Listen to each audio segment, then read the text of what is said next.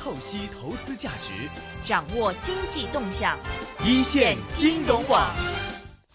欢迎大家来到二零一九年十二月二十四号的一线金融网的时间，这是一个个人意见节目，嘉宾意见仅供参考。今天是由我明正和邓伟基先生呢为大家主持。那么接下来时间呢，我们电话线上已经连上的是基金经理林少阳林先生，林先生你好。兩位主持你好，Hello 啊，真真不都很很不容易，真的，我最近真的觉得，呃，临近假期，尤其圣诞节这样的一个位置，还能跟我们的听众朋友们一起分享的话，真的要要给林先生一个 big hand，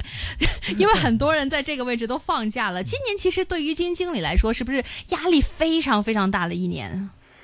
嗯，如果你話將個指數作為呢個係自己表現嘅呢個參考嘅話，就壓力唔算太大嘅。哦但係就其實同行我諗大部分表現都唔差嘅，嗯因為同行之間競爭壓力都係喺度嘅。嗯，因為其實大部分我諗誒、呃，據我理解啦，大部分我哋啲行家今年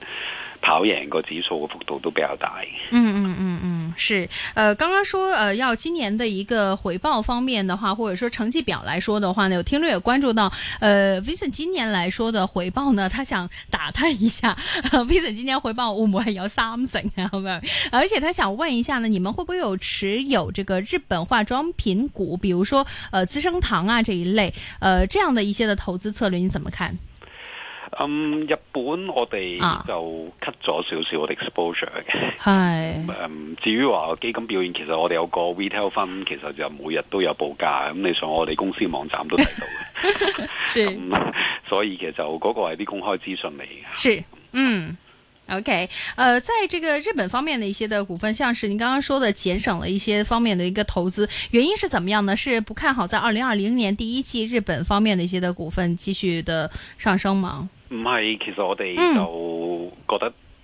香港同大陸其實就嗰個基本因素喺度改善緊。哦尤其呢邊個機會都唔會日本嗰邊少咯。咁 OK 其實就主要係縮短個戰線嘅啫。日本嗯嗰嗯邊我哋都做咗十幾個 percent 嘅 exposure，其實都唔算太細嘅。嗯有個嗯理解，我哋都唔大部分我哋行家可能日本都未必有 exposure，嗯咁所以其實即係從個 structural 嚟，我哋覺得其實就日本個市嘅都仲 OK 嘅，因為其實本身嗯就誒、呃日本嗰邊係負利率啦，嗯嗯咁、借貸利率都好低嘅，係咁基本上就誒、呃我哋覺得其實從嗰、個、呃 discount cash flow 嘅 model 去去計嘅話，日本嗰邊嗰個 equities 嘅時候係好平嘅嚇。咁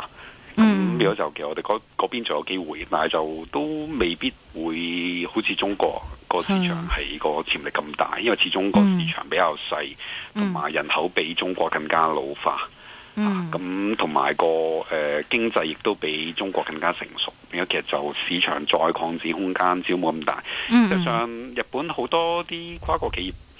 誒個、盈利嘅增長動力其實都嚟自誒、呃海外市場。哦尤其是係中國啦。啊咁嗯頭先你話提啲日本化妝品公司，其實主要個增長點都係喺中國嘅， OK，或者係做中國遊客生意啦。因為哦其實近年誒、呃對中國遊客其實去日本旅遊嗰個數字都係按年都有個好唔錯嘅升幅嘅。嗯，没咁错，一啲做零售嗰啲呢，都都好多時係誒、呃如果佢有能力吸引到啲中國或者亞洲區嘅旅客，嗯嗰、個、呃、注意力或者個即係肯打開佢荷包嘅話，變咗其實就係佢自己本土個銷售個增長速度都會比專做本土生意嗰啲行家係做得好好多。嗯，OK，呃，问到外围呢，有听者也想问一下啊，其实呃，看到呢，其实应该是呃林先生的忠实的一位听众啊，他说呢，呃，他发呃他看到您在年头的时候呢，有提到这个新加坡的这个信托基金方面呢提升了很多，到现在为止是不是依然是值得拥有呢？嗯，新加坡嗰嗯邊主要就誒、呃我哋覺得其實就尤其年初嘅時候啦，系，誒、啲房地產信託基金呢，嗰、嗯個息率就比香港高好多下嘅。嗯咁而家香港啲 REIT 就息率高咗啦， 但係唔係因為派息多咗，而係因為股價冧咗落去啦。嗯，OK，嚇咁誒，今年其實就新加坡嗰邊啲 REIT 其實都累積咗幾大嘅升幅嘅，有好多係升四五成嘅。哦，咁變咗就而家先至過去，可能就稍微遲咗啲。嗯但係就誒、呃我哋都覺得其實嗰邊都仲有即係從純粹睇個資產類別咧，都有啲特殊嘅資產類別係香港冇嘅。嗯嗯 which 其實如果你係睇好嗰個 sector 嘅話咧，其實都誒、呃我覺得都值得係喺嗰邊揾機會。例如啦，嗯啲專做 logistics centre 嘅誒啲 REITs 啦，咁嗯尤其就香港基本上一間都冇啦。嗯咁嗰邊都有選擇嘅，起碼都有我熟悉嘅，起碼有五六間，即係都比較大型嗯嚇，啊咁、都做得唔錯。咁佢哋嗯其實就唔係淨係做新加坡市場嘅，其實好多喺新加坡上市嘅房地產信託公司呢，都係 regional 甚至係 global 嘅。嗯，例如啦，頭先講話做啲誒、呃 logistics centre 嘅營運商呢，其實誒、呃新加坡係大本營啦，但係佢哋好多時喺東南亞，即係係誒泰國啊、印尼啊、馬來西亞，啊嗯以至誒、嗯印度同埋呢個澳洲，嗯咁甚至有部分呢，其實有做北亞市場，嗯而同埋誒東歐同埋美洲。嗯咁其實基本上佢哋其實個地域嘅分布都好 globalize。咁嗯嗰邊我諗投資者因為本身誒喺呢個房託嘅市場都比較成熟咧，變咗嗯個市場流通量都係做得唔錯嘅，同埋誒喺市場俾到佢哋好嘅估值入邊咯，其實係做收購拼會係容易好多咯。咁嗯因為嗯佢佢哋係不斷可以透過發新嘅 units 咧，係去做收購拼。嗯因為佢哋其實大部分佢哋啲 risk 其實都係 trade 緊 around book value 啊，甚至可能比個帳面值稍為高少少嗯嗯嚇。咁嗰個息口都係吸引嘅，例如即係介乎四至五厘度。嗯咁主要就透過個槓桿個財務槓桿係谷大嗰個派息。嗯咁我諗最大風險就係驚未來嗰個利息係上升嘅。如果唔係嘅話，其實我哋覺得其實佢哋都不失為一個即係、一啲保守嘅投資者一個另類嘅選擇。嗯，咁頭先講誒啲誒物流中心嗰啲，其實我哋覺得其實隨住呢個電子商貿嗰個一路興起咧，我哋覺得物流中心嗰邊個需求都仲會係啊、都仲會係大，咁樣其實嗰度有唔錯嘅增長空間，即係其實係有即係保守之餘咧，亦都有進取嘅一面嘅，就係、因為佢哋其實都仲會繼續透過收購並咧擴大佢個資產規模同埋個派息嘅能力。嗯，是。刚刚既然说到信托方面，也想问一下香港信托今年来说，因为呃香港方面今年发生很多的事情嘛，今年的一个表现来说的话，您会怎么样去总结呢？信托方面，嗯，都冇咩好講啦，因為其實股價就表面睇係平嘅，系，但我諗最大問題就變咗死錢咯。咁你如果你當話你係超級保守，又唔想冇匯率風險，又唔識做境外嘅投資，嗯咁變咗就買香港嗰幾隻即係上市嘅房託，咁嗯有四至五厘或者甚至五厘幾六厘啦。嗯咁如果不幸地，我諗可能嚟緊都可能會有一兩年要減派息嘅，因為哦就都啲租金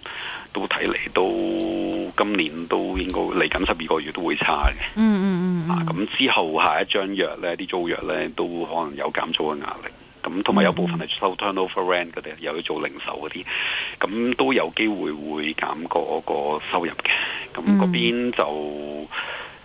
減完，可能都仲有四厘幾五厘。咁你話太差又唔係，但係問題就係望唔到一個好 meaningful upside。啊嗯嗯，就是连领展这种都看不到，領展會好少少嘅，因為領展本身係就佢個管理層即係比較靈活啦。哦，你見喺大陸佢誒、呃有做商場啦，嗯，而家其實去到澳洲添啦，哦咁要佢是喺境外都揾機會啊系，嚇。咁、領展嘅情況有啲似就係新加坡嗰啲嗰扎上市嘅 REITs 哦，佢而家其實誒、呃、個資產係啦，佢個資產價格呢，誒而家股價對資產淨值嗰個折讓都係十一個 percent 啦，price to 係嗯十零點八九嚇。咁、其實係呢兩個月呢幾個月跌咗落嚟啫。嗯如果唔係之前佢都 trade 緊阿包，即係接近 par value，接近佢嘅帳面值嘅。嗯嗯嗯，咁樣佢其實啊喺呢方面嚟做收購拼，如果佢真係有需要，佢都可以發新股。系，啊，咁而家就亦都唔需要即係發透過發生股咧，係即係誒大 l 咗，即係叫咩攤薄咗佢自己個帳面值。嗯咁所以其實領展有個先天嘅優勢是，嚇。咁、嗯如果其實如果真係要買嘅話，可能首選都係領先嘅。嗯嗯，OK，呃，这个如果我们看到这样的话呢，也看一下这个房呃房地产方面吧。有听众其实这几天来说的话，很多听众也好，嘉宾也好，其实都觉得明年这个内房股方面呢会越炒越旺。您对于内房股来说的话，会怎么看呢？嗯，我哋都基本上都同意呢個睇法嘅。嗯咁因為今年有個別嘅內房都升咗唔少，但係其實唔係一個整體性嘅升幅啦。嗯但係就今年其實就國內嗯，除咗一線城市以外，其實誒、呃二線或者以下呢，其實嗯嗯嗰、個市場相對地都仲係算係比較旺嘅。因為嗯我諗投資者冇乜期望啦，都覺得其實中美貿易 戰呢係覺得個呃誒，因為咁大額嘅一生人係最大嘅投資呢，會係審慎啲啦。原來發覺國內其實都個需求都仲係暢旺嘅。啊吓咁、增長速度就唔算太快咯，呢一路是放緩緊。但係其實就國內，我諗主要就係因為頭十大呢嗰、個佔全國嗰個整體房地產銷售嘅市場呢，都嗯仲係好細嘅，哦即係可能都唔夠三成。咁樣其實就個市場會一路係誒、呃 consolidate，即係一路會整合嘅。咁嗯透過誒、呃市場嘅整合呢，其實啲大嘅經營商呢會一路爭取更加大嘅市場佔有率。咁如果增長速度，我諗嚟緊主要係嚟自咧呢個市場嘅整合多過係真係市場本身嗰個 organic growth 咯。嗯咁我哋覺得嗯其實個機會都仲喺度，尤其誒、呃中央政府你見到啦，都係一路係唔係太樂意係放鬆個銀根，即唔我意思唔係個即係表面上嘅銀根，而係其實對於誒、呃房地產市場個信貸。嗯啊，最近稍為鬆少少啦，你包括咗嗯 R&F 即係富力地產咧係，即係佢係 H 股嚟噶嘛，佢要發新股咧要中證監批哦嘅，是啊咁佢其實對上嗰次都已經係成十幾年前嚇先有能力發到新股啊。嗯啊，咁所以其實就稍為放鬆啲，但係其實你見到誒、呃大陸政府其實呢方面都仲係比較誒呃揸、得比較緊。咁嗯喺呢方面其實反而係你可以話係一個缺點啦，即、係、對於好多細嘅經營商可能會經營好困難。嗯但另一方面亦都對於啲誒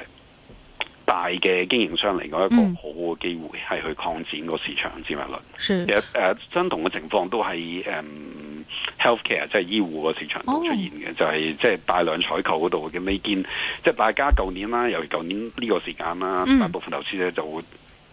視咧呢、呢個大幅嘅減價係一個負好負面嘅訊息。但你諗真啲啊！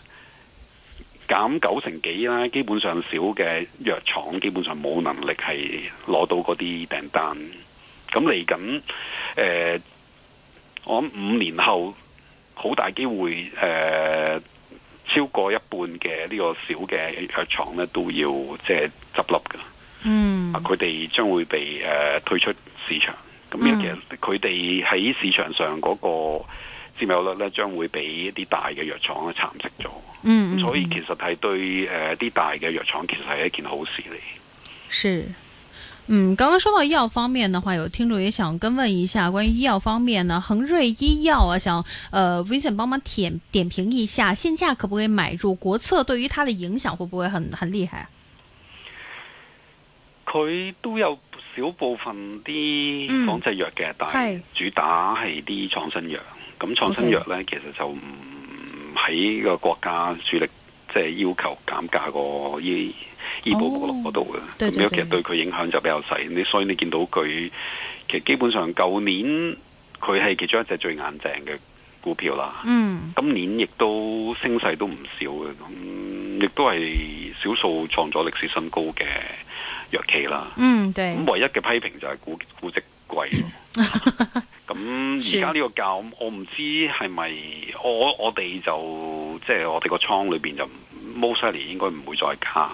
嚇 OK 但係就我哋 most likely 都唔會買咁樣。其實嗯就我唔知如果未有倉嘅話，啲投資者本身自己個睇法係點。嗯但嗯係因為呢只係市值最大嘅藥企嚟嘅，嗯嗯嗯，如果相信過去嗰十年呢啲誒、呃被動嘅誒、呃、買盤咧會繼續嘅話，即係 ETF E 啊，嗯即係嗯基本上啲投資者係而家誒唔理三七二十一，淨係即係睇個市值，就係、買個指數嘅話是呢，如果呢個趨勢不變嘅話咧，誒、佢都會係其中一個主要受惠者哦嚟嘅。咁、貴就好貴噶啦，但係其實就誒、恐怕呢個趨勢都嗯短期之內未必會逆轉。咁如果其實嗯我會覺得其實就如果你冇理個估值，可能即係嗯買少少咯，即係當有個基本嘅配置。是咁、嗯只要即係如果你打散佢嘅，我覺得其實唔係真係咁高風險。尤其啲嗯領導藥企本身個盈利會，其實我哋都見，我我哋覺得其實嚟緊三年佢個盈利保持兩成半以上嘅增長，個能見度都係高嘅。嗯嗯，OK。所以现在如果医药股方面的话，想放在二零二零年的资产配置里面的话，会不会还是买一些龙头的那几只会比较安全性高一些呢？頭先都講咗啦，基本上就 OK 啲細嘅基本上可以完全唔使睇嗯嚇。咁嗯，睇大啊，唔好睇細係啊，啦最近呢個情咁況。因為其實就啊佢哋冇競爭力㗎。嗯另，OK，一方面，其嗯實一般小散户更加唔使諗啦，因為你自己本身亦都冇個資源去去做即係研究。對對對。嗯，呃，今天其實很多聽眾都是很想問一下關於呃房子方面的。剛剛說到內房股方面的話，有聽眾想追問一下呢，內房股，比如說除了呃融創啊、世茂啊以外嘅話，一啲比較中型啲嘅，例如融信啊、美的啊、旭輝啊呢啲，呃 Vincent 點睇？嗯，其實就你知一線嗰啲內房就估值而家都比較高嘅，对包括咗嗯華潤置地啦。啊，誒、龍呃湖啦，咁嗯 re-rate 咗嘅世茂其實最近都 re-rate 咗上去嘅，變咗其實而家呢個價可能稍微貴咗少少，但係融創嗯我 person 嚟覺得就而家佢未來一年都係講緊五倍 P E，我哋覺得呢個估值都仲係非常之合理，尤其佢係十大裏邊其實估值最平，即係以銷售額嚟計嚇，咁、佢一年都冇晒，我諗佢會 keep 住。嗯即，係喺保保持喺十大裏邊，因為佢本身個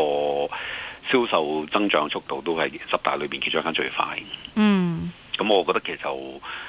再落啲二三線，我又覺得未必需要咯。但係如果真係要揀，頭先你提過個名裏邊，旭輝我哋覺得係經營得比較好嘅一間嚟嘅。嗯嗯，啊，嗯亦都比較踏實，因為本身佢個誒負債比率都係比較低，係但係喺咁低嘅負債比率之下，佢哋其實本身都保持住一個嗯都幾穩健嘅高速增長嘅。嗯，咁、個情況有啲似龍湖，啊但係龍湖你知就已經哦即，係升咗上神台啦，是是是，啊咁即係過十倍 P E 噶啦。咁係基基本上視為一線裏邊其中一間最高質素嘅嘅嗯內房。咁如果其實我覺得阿旭輝有潛力係係被誒吸引咗呢批即係龍湖嘅忠實擁躉以外嘅投資者嘅注意哦嘅。咁、其他啲再細啲我就冇咩特別嘅 comment 啦。嗯嗯嗯，美的本身都有優勢嘅，咁、個估值上市嗰陣時估值都係平。嗯嗯嗯，是 OK。呃，那么另外来说，也想问一下相关的一些的股份呢，比如说今年其实升得非常的好，除了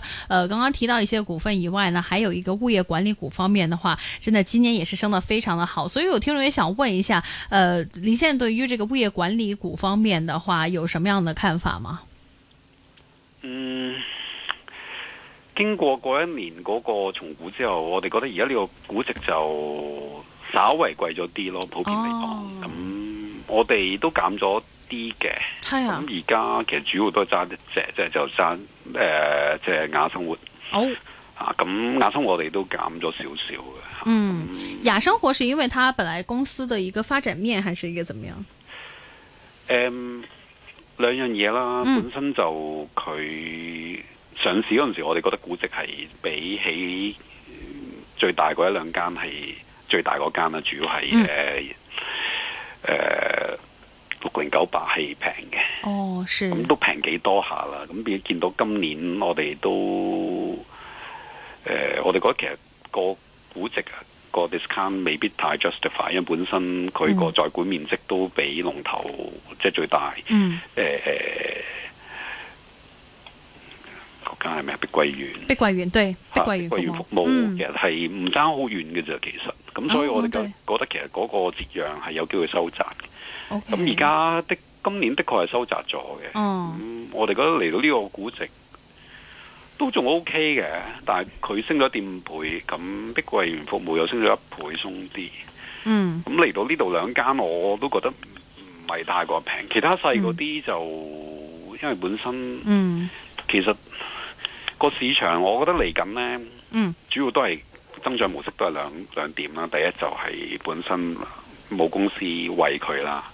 哦嗯咁本身就碧桂園服務有個優勢嘅，因為碧桂園本身係冇公司，即係都比較進取，對係去即係嗰個 asset turnover 比較快。係吓，咁誒、呃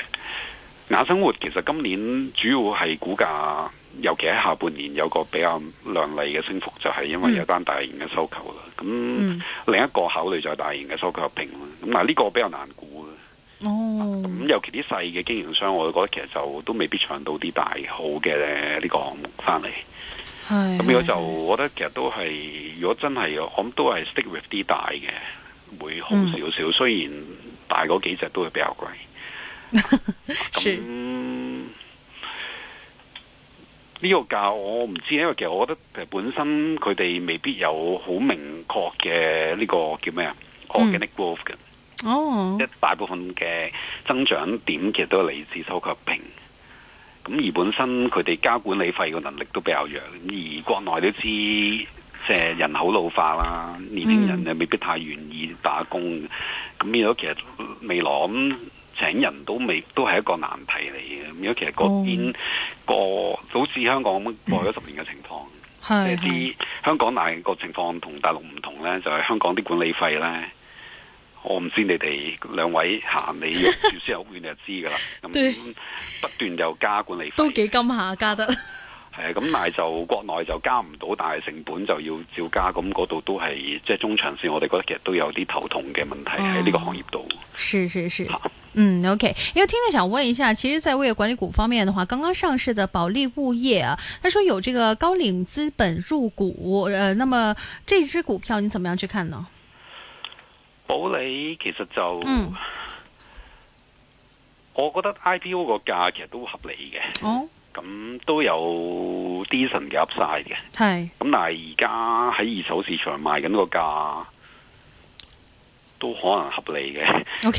但係就我覺得就即係上市嗰陣時嗰刻就應該啊都幾肯定會有合理嘅利潤，但係而家就唔 OK 係太肯定。啊嗯，咁而家我諗要睇下佢有冇啲大型嘅收購，或者誒到時有冇啲大型嘅注資啦。嗯咁嗯呢只可能都可能都有啲睇頭嘅，咁但係就比較投機性，因為我諗係 dependent on 佢哋自己內部有冇啲部署。是咁我預計就有機會有嘅，是，嗯，啊，因為佢佢哋都美國 lock up 啦。哦，對啊咁，誒、呃而 IPO 嘅時候，啲投資者有好好多其實都未走咁樣，其實我諗佢哋都希望即係起碼頭嗰大半年，甚至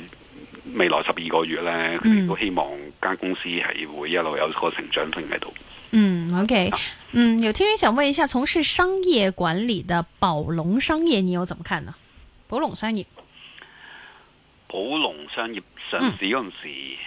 就定價定得比較進取嘅，嗯咁呢間我就唔好睇得明嚇， ，OK，哈哈冇咩哈特別嘅 comment 嚇。嗯嗯，另外其實今年嘅話亦都好多誒、呃快餐時尚店啊嗰啲嘅排名啦，咁聽眾好關心啦，就係、下個禮拜一啦，國內嘅中式快餐時尚餐廳排名第三嘅誒九毛九招股啦，有冇得可以研究下？呢間冇研究嚇，冇研這究。間沒有， 但這這間的話在內地還還是真的是蠻多的。啊，另外還有影子股，比如說是海底撈啊、唐宮啊這些，可不可以炒一下？誒、呃我冇咩特別意見啊，咁我哦冇謂係啦，因為嗯時間都有限嚇。 OK，呃，最後也想問一下 Vincent 呢，就是今年其实看到很多一些的股份呢升得很好，但是呢，大部分听众还是最关注到在呃香港成分股方面呢占比比较高的一些股份，比如说很多人都拿七零零跟九九八八做一个比较啊，哪一个更加呃值得去持有啊？明年升幅方面，腾讯跟阿里方面的话，哪一个可以走得更远呢？呃，Vincent 怎么看？ 嗯，我哋兩隻都有嘅。係咁而家就誒、呃阿里揸佔比重啲嘅，咁但係就嗯佢未上市，未喺香港上之前，我哋一路嗯啊有都有揸佢 ATS 啦。哦，嚇咁誒，呃騰訊我哋都中意嘅，因為嗯其實本身我覺得其實呢兩年都係非戰之罪啦，咁主要政策上面嘅打壓，嗯嗯咁、嗯有好多人睇扁騰訊啦，但係我覺得其嗯，實就對啊，要睇下究竟個政策幾時放鬆嘅啫。嗯嗯，咁始終佢係幾萬億市值嘅公司，我覺得就誒、嗯有啲嘢仲有辦法拆得掂嘅，咁只不過就 timing 比較難估啦。 OK，啊，到你、嗯到時可即係如果你係好短炒咁，可能到時先去追都未遲嘅。但係我嗯就、作為基本嘅配置，我哋會覺得兩隻都應該要揸。咁但係如果而家純粹睇估值啦，咁、嗯就。因為誒九九八八個增長速度快啲嘛，咁所以哦對預期個 P E 佢而家就會平啲咯。嗯嗯嗯咁七零零我諗要睇下喺政策上面會唔會放鬆嗯啦，放鬆嘅話可能佢嚟緊三四個季度突然間個嗯預測嘅盈利增長動力要加快嘅話，嗯佢到時嘅估值未必會真係嗯係貴嘅，咁所以我覺得兩間都同樣地值得吸納嘅。嗯騰訊而家三百哎而家就九係九八會再平啲咯。係係九九八八，的確而家其實而家個股價嚟講，比騰訊真係平啲。但係騰訊而家三百七十六個八，你覺得呢個價位，大家可唔可以即係今年年底、明年年初咁樣趁機吸納一下，等下睇下個時機係幾時啊？而家科維一年就當係三十四倍 P E 啦。啊咁但係呢個都係動態咁嘅，變咗其實係基於一個比較低增長嘅預期是，之下嘅一個預期嘅市盈率啦。嗯，咁我哋覺得其實就算三十三、三十四倍嘅都唔係特別貴嘅，因為過往哦佢都佢、都 forward B 都起碼 trade 到呢個 valuation 嘅。嗯嗯，佢其實 OK 今年第四季都升咗上嚟啦。嗯咁之前其實我哋覺得甚至係平嘅，即係啊三百二三十蚊嗰段時間。嗯嗯嗯啊，嗯，咁因為始終佢都投咗兩年嘅時間啦，咁、嗯但係就你話而家呢個價會唔會有機會有個 pullback 咧？都我我唔知嘅，因為其實就誒、呃今年你見啦，就嗯主要三個頂都喺三百八十至四百蚊對尾，四百蚊邊就已經跌翻落嚟，嗯嗯尤其就有耐性嘅可能或者可以等等咯，但係就嗯冇冇冇冇包冇不得寫包單話佢一定嗯會跌翻落嚟俾你買嘅。 OK，所以三百七啊呢啲位，大家其實如果我覺真係得啊合理嘅，合理嘅嗯但係就誒、呃你話係咪平？咁梗 係點解要而家越平越好我覺得好奇怪，唔係越平越 係好。咁你都要講 timing 啦，因為其實對，誒巴巴上市之前咧，就啊好明顯因為有好多負面嘅評價嘅，就覺得嗯話啲人會沽七零零去買巴巴嘛。嗯對啊，咁結果就冇發生啦，嗯或者啲人已經沽咗啦。咁而家呢個 overhang remove 咗，咁所以上咗去咯。 ，OK，咁、如果嗯好短線就要留意呢啲嘢，咁到時嗯你你要誒調翻轉頭嚟做嘅就係、嗯，當個個都要係咁，咁其實已經發生咗啦。啊哦，咁、所以之前其實係巴巴未上市之前個價其實值得買嘅。 OK，所以这个部署的一个视视角的一个问题啊，就是长远的一个看法。呃，那么同样都是新兴股，剩下半分钟左右时间，也想呢趁时间呢问一下 Vincent，就是美团点评方面呢，到了一百块钱这个位置来说呢，好像一直争持在一百到一百零二这样的一些的位置，明年呢会继续看好美团点评吗？佢就因為之前就蝕本嘅，今啊年就啱啱第二季定第三季之間就開始轉咗盈利啦。咁嗯如果其實我諗誒、呃